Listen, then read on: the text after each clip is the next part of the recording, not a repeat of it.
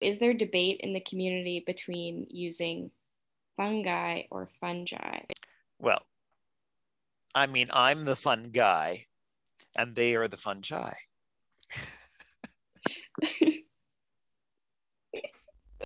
From coast to coast to coast, you're listening to Terra Informa. You're listening. You're listening. You're listening to Terra Informa.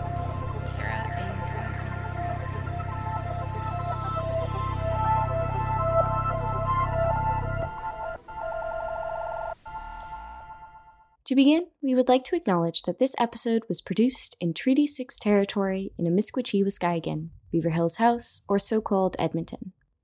We are broadcasting from unrecognized Papaschase Cree territory.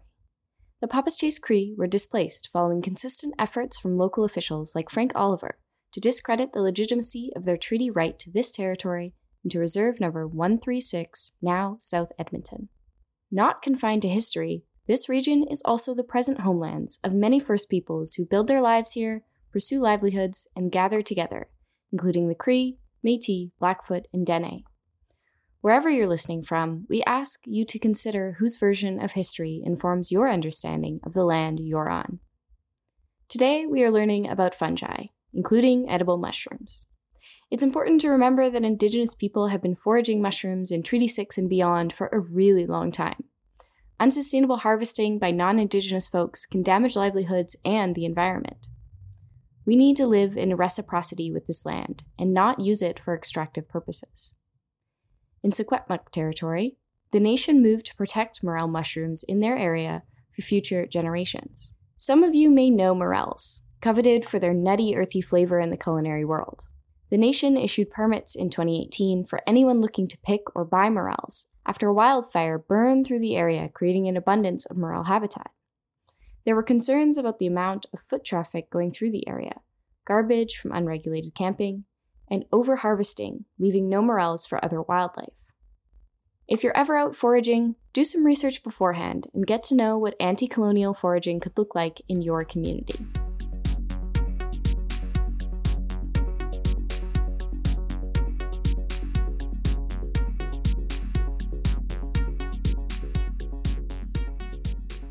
Welcome back. I'm your host, Charlotte Thomason, and we have quite the lineup for you.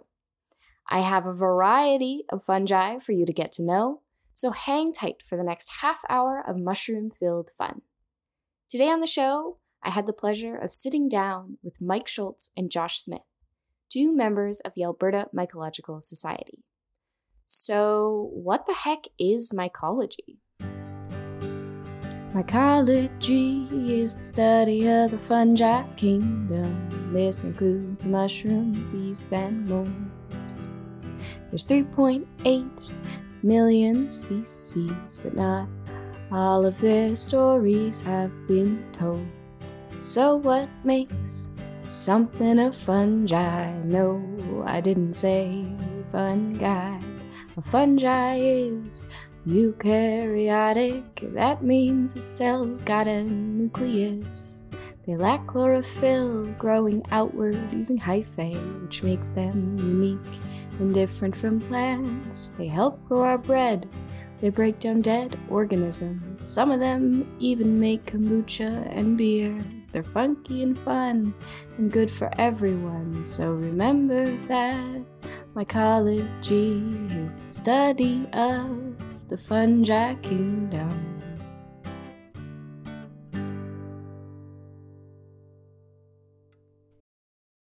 Now you got that catchy song stuck in your head, here are some quick facts. Fungi are categorized under the kingdom fungi, meaning that they all share a single ancestral organism. Together with kingdom Animalia and kingdom Plantae, these make up the three main groups of multicellular eukaryotes, or organisms with cells that contain a nucleus. This also means that fungi are not considered plants.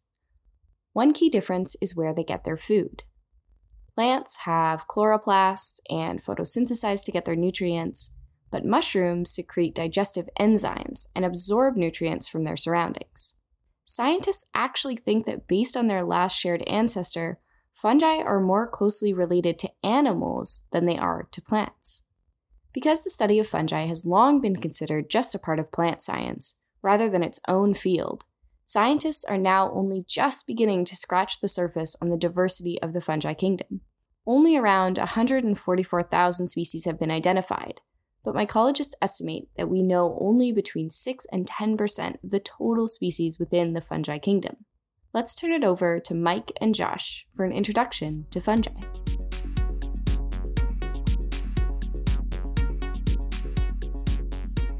My name is Josh Smith, and I'm a director with the Alberta Mycological Society. I've been picking mushrooms in and around Alberta for about, I don't know, more than since about 95, I guess, 25 years or so. And uh, yeah, I've been eating them as well. I forage mostly to supplement my diet.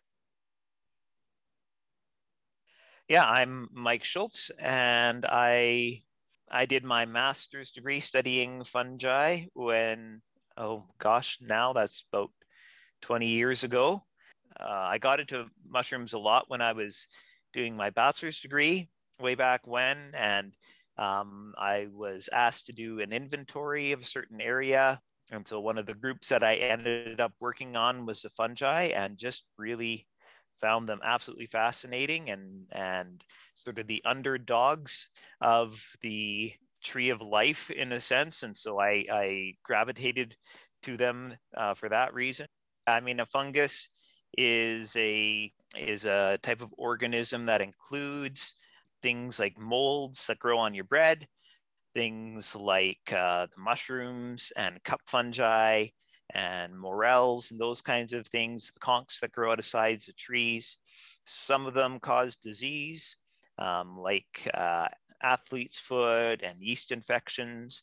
Um, a lot of them, though, have a lot of beneficial uses, such as yeast used for making beer and other fermented products and rising your bread, and um, lots of, of course, wonderful medicinal and edible mushrooms.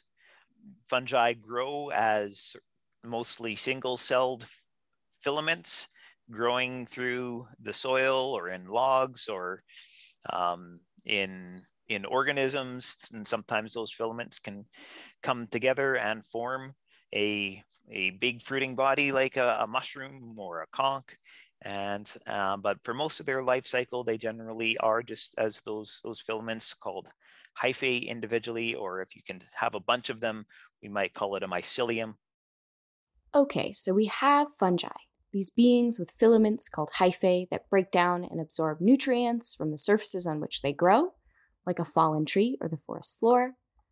Hyphae send out fruiting bodies, the mushrooms we recognize, and those mushrooms often have a reproductive role, sending out spores. Once you get a web of hyphae, it's called a mycelium, and they are big. If you unraveled a web of mycelium found in just one gram of soil, it could stretch hundreds of meters. You might be thinking, okay, Charlotte, yes, Mushrooms are cool. That mycelium network sounds amazing. But why are fungi important? As a group of organisms, fungi are ancient, and there's evidence of fungi in the tissues of the oldest plant fossils, dating back to about 1 billion years ago. A research team in southern China has recently uncovered a burial site with some of the oldest evidence of beer drinking. They found fungi residues from beer fermentation, including yeasts and molds, from 9,000 years ago. And that's not the only role that fungi play. Fungi surrounds and binds all matter.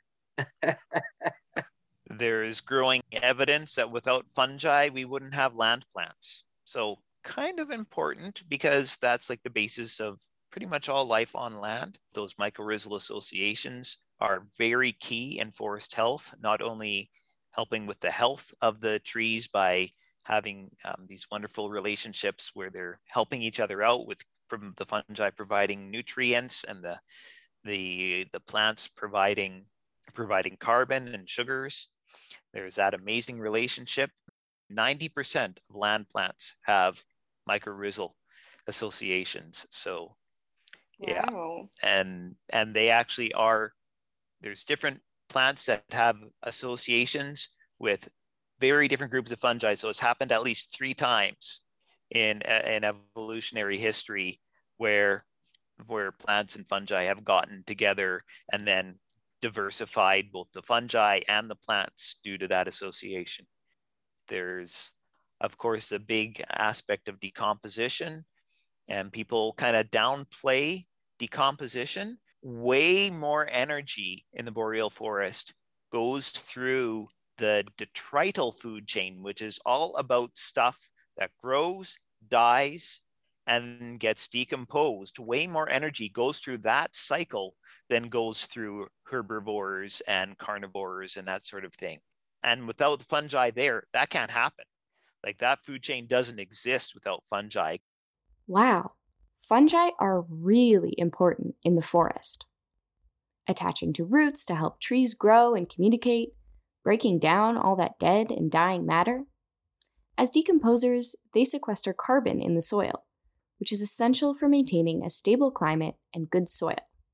This is especially important when we move into the prairies here on Turtle Island. But when we get to the grassland, you know, we think of like Saskatchewan is like, oh, uh, you know, it's like it's just grass, right? It's boring. But what actually it was was this massive ecosystem with herds of bison that roamed, and they grazed and they they chew the grass down and they trample a lot of it in. The, the hoof impact is immeasurable because the hoof impact actually puts that grass is growing under the soil. So you know the earthworms can start to get to it those decomposers and not just the the, the macro ones we can see but also the the fungi and the saprotrophic fungi in particular they do tremendous work in the grasslands i think fungi are, are massive to that growth of soil and fertility which is essentially what where our food chain is coming from as humans currently fungi have a hugely important role in our food system as Josh mentioned, they are critical to soil health, but we also eat them. Many of us associate fungi to the 350 species of mushroom that are consumed as food. But fungi are also what allow us to ferment things, age things, and even brew some of my personal favorites, including beer and wine, bread, tofu, soy sauce, and cheese but fungi are significant in our daily lives beyond the food we eat.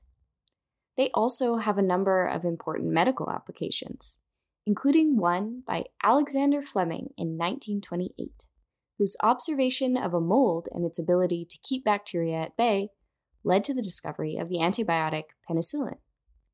Certain fungi that contain the naturally occurring psychedelic compound psilocybin are also being studied as a possible treatment for depression. In a recent study, Yale researchers saw a 10% increase in neurological connections known to be reduced by chronic stress and depression among mice who received just a single dose of psilocybin. Despite their key roles in ecosystem health, in food systems, medicinal advancements, and more, mycologists agree that in policy, these contributions are largely undervalued. Fungi specific protections are missing from conservation legislation on both global and local scales. Right now in Alberta, there are no legal protections on any specific mushrooms or fungal species at all, except for a few lichens, and those are only protected under very limited circumstances. We have all these macrofungi out there, a lot of times these things are way more pollution sensitive than we realize. You know, when we're trying to set those guidelines, they're set for, you know, mostly vertebrates and big organisms, not so much fungi.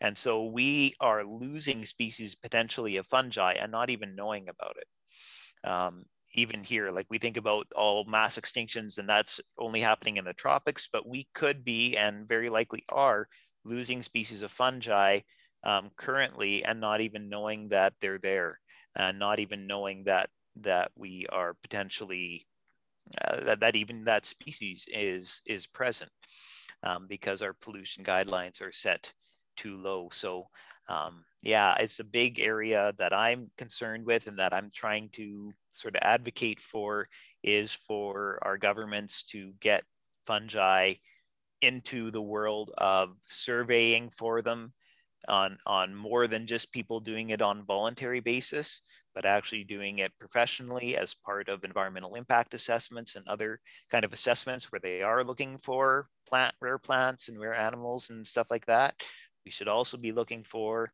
these where at least the macro fungi, at least the ones that we can see, um, so that we can start doing conservation of these things.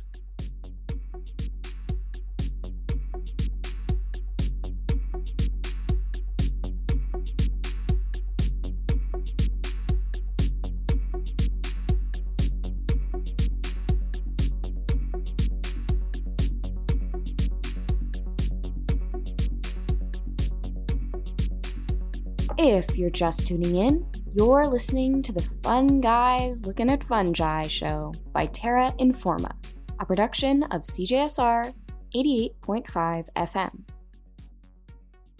We are listening to an interview between myself, Charlotte Thomason, and Mike Schultz and Josh Smith, members of the Alberta Mycological Society. So, what makes Alberta such an exciting place for mycologists and mushroom enthusiasts alike? Mike and Josh make like fungi and break down how variations in the Albertan landscape make perfect homes for many kinds of mushrooms. I would say Alberta is actually a, gem of a province, and we have an incredible diversity of biomes, such as, you know, down south we have um, near desert, right? And the Badlands and Drumheller. So you're going to get a lot of things like maybe torques, uh, Agaricus bitorquis, which is kind of one that pushes through and it's more in the dry, arid south. We move to the west into the foothills, which is a tremendous rich region.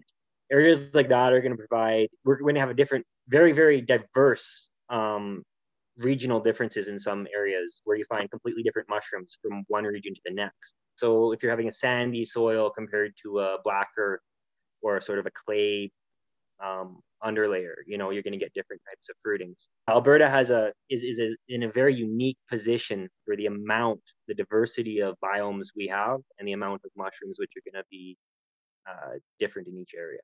We definitely have um, a, a, huge uh, diversity of areas, especially compared to the other prairie provinces. So, if we were to look at, you know, say, even just Manitoba and Saskatchewan, um, the number of species of, of, of, fungi that we have are, are much, much higher than those areas of, of Canada just because we have the mountains and we've got the foothills as well as the boreal and the, the prairie. Um, I when I did the project for the federal government, I had mentioned um, I it was for macro fungi, so that is um, sort of the the larger fungi, things that you can see the fruiting bodies, you know, clearly with the naked eye. Um, and I um, I compiled a list of 1,920 species of macrofungi in Alberta, as compared to only 747 in um, in Saskatchewan and 1,452 in Manitoba. Um, so yeah, a lot of species in Alberta. Of course, a lot of that is due to the hard work of people in the Alberta Mycological Society um, who have been out there doing a lot of work. And so there's been probably a lot, um, oh, definitely a lot more work done in Alberta versus the other prairie provinces. Um, so there's there's been more people out there as well, but still, that's a very that's a lot of lots a lot of fungi. That's a lot of mushrooms. I am really curious to know if there's any like particular fungi or mushrooms that you think are really interesting or cool. Oh my. That's a loaded question. There's probably so many. yeah, like where do I start?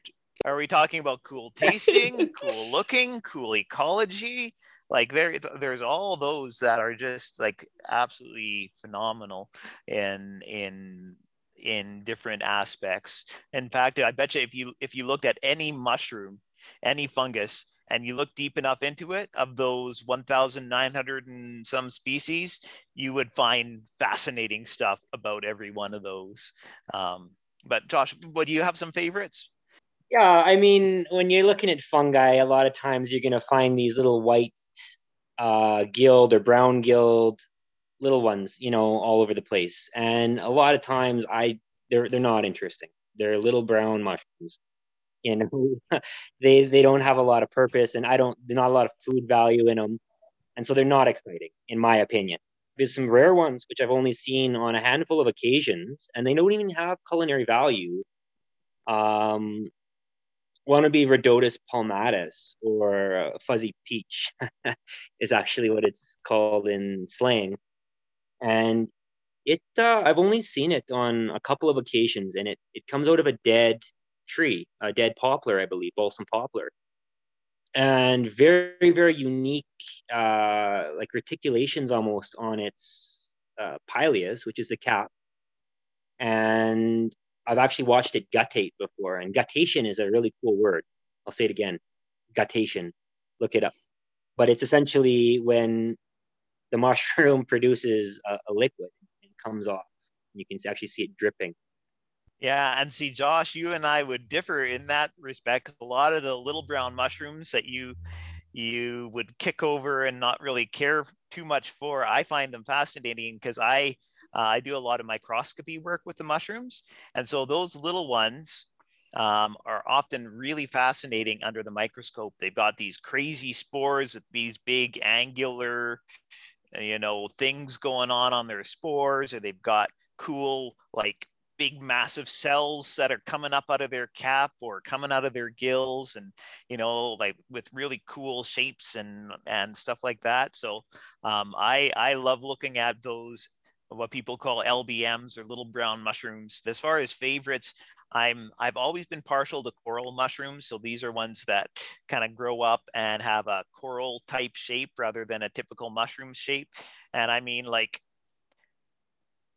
when you think about the, the mushroom, nobody ever thinks of like a coral coming out of the ground.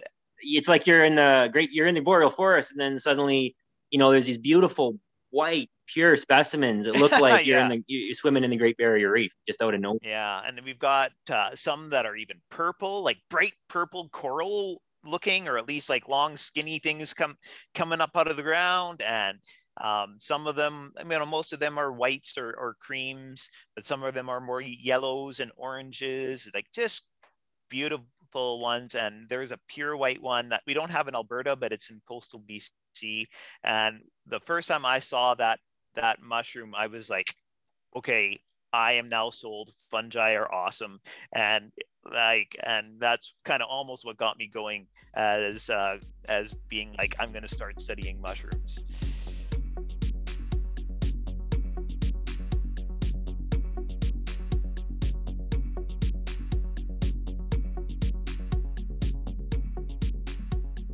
Mike and Josh really love fungi. And what's not to love about a mycelium network and a sometimes edible and sometimes cool looking fruiting body? Fortunate for me, there are a lot of mushroom enthusiasts on the Terra Informa team. I'm turning it over to Daniel Pietraszewski, nerding out over fungi facts and introducing us to more wacky residents of the fungi kingdom. Yes, let's talk about some wacky mushrooms. Or whack mushrooms, like the supposed world's largest mushrooms. If you're a resident of Alberta, you might have already visited the world's largest mushrooms. It's located right here in your home province. A scenic 90 minute drive from Edmonton will bring you to the village of Vilna. It's a historical town.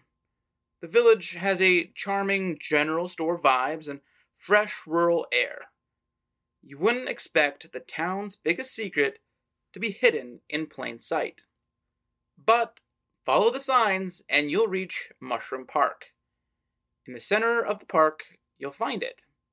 Standing at over 15 feet tall and weighing a whopping 18,000 pounds, the world's largest mushrooms is actually a statue replica. Whack. This case of mismatched expectations was my own fault. When I visited Vilna to see the world's largest mushrooms, I did not do my research. I was so involved in trying to puzzle out how a giant puffball or maybe a huge shelf fungus could be preserved that I didn't even check a single fact about the actual exhibit. While it wasn't exactly what I was expecting, the statue is decidedly not whack. Like the heads of Cerberus, three imposing stalks sprout from the center of Mushroom Park, supporting the gray brown umbrella like caps of the Tricholoma upsala. The Tricholoma upsala mushrooms grow commonly in Alberta. I didn't get a chance to ask our experts from the Alberta Mycological Society if the Tricholoma upsala counts as one of the little brown mushroom types so hard to identify, but the Tricholoma genus is a large and diverse one. The Vilna statue was built in 1993 and recognizes this, along with the mushroom foraging practices of the town's Ukrainian settler population.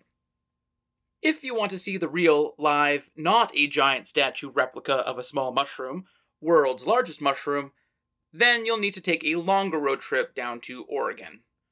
And technically, this isn't a mushroom. It's more like 900 plus hectares of hyphae that form a mycelial network sprouting lots of individual mushrooms. A real fun guy.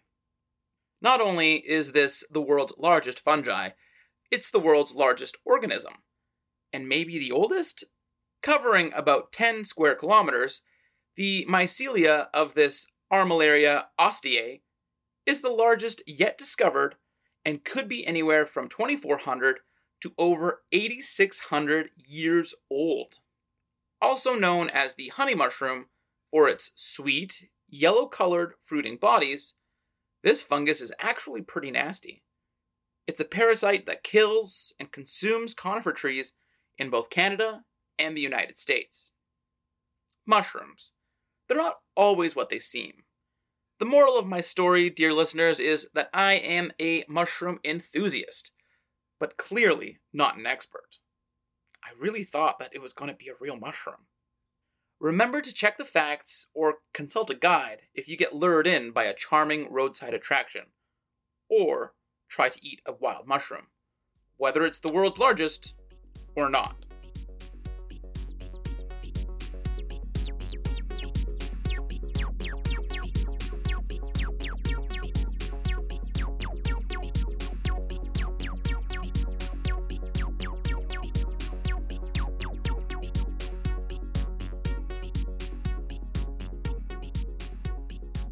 That's all the time we have for this week. I'm your host, Charlotte Thomason. Thanks for tuning in. Terra Informa is a production of CJSR 88.5 FM, and all of our content is created by a team of lovely volunteers. This episode was researched and written by Andrea Miller, Elizabeth Dowdell, and me, Charlotte Thomason. Big thanks to Andrew Noakes for strumming on his guitar for my mushroom song, and of course, to Josh and Mike for being lovely, lovely guests.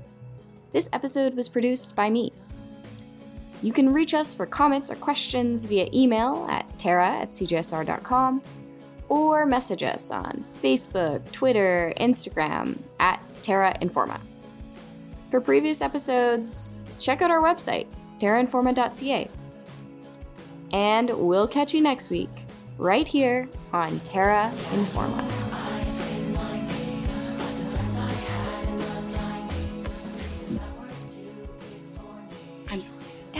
Recording for Darren Paul.